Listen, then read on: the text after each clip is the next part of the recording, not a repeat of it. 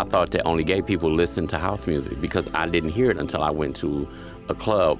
You know, heaven was like the one place we went to at after hours. You know, open at two o'clock. You dance until six. Yeah. You know, celebrities came. I mean, Madonna was in there hiding from the press. Yeah. Dennis Rodman was hiding from the press, but you know, Detroiters are very not starstruck. Right. So it's just kind of like, oh, she's here. Is she gonna dance or is she gonna move, you know, out the way so we can continue dancing? During that period, that whole '89 to '93, there were a lot of um, records on the charts that were house influenced. I'm I'm going to suggest that what you experienced was the height of popular house music. I remember the formation of house music with these independent labels out of Chicago, and having these you, these DJs from the Midwest.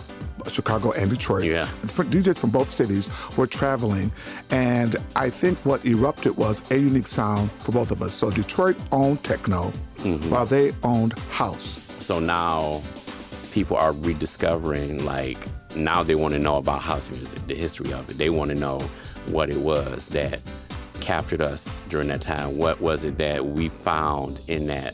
Because of the HIV/AIDS epidemic, which you know we have to address in this conversation, you know, the bar was the CNN of our community. Where Yeah. that's before the cable, we went to the bar to find out, you know, how well are we all doing. Mhm. If somebody you saw last week wasn't there the next week, Exactly. you're like, well, where is Brian or something? And so that place where alcohol is, you know, is taken in for pleasure becomes that place where we um, affirm those that are, place. yeah, meeting place and affirm those that we lost, you know, and, and keep keep each other up.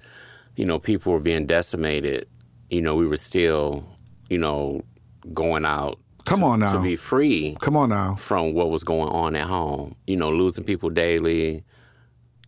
I mean, I just know in the mid 90s for me, I was losing people like weekly. I would, and I got so scared to like go away on vacation. I come back and they'd be like, oh, well, you know, so and so's funeral. I'm like, well, when did they die? It was liberation to be with your be with your own kind, dancing, healthy in these spaces where you belong to each other Right on. and to yourself, and everybody just kind of uplifted you because looking back 20 years ago, is so many people that are not here. I think uh, I think that's maybe why we're all so close to one another because of these experiences that nobody understands but us. Yeah. You know, uh, and maybe that's why you know you think about these spaces where we can protect and gather. Right.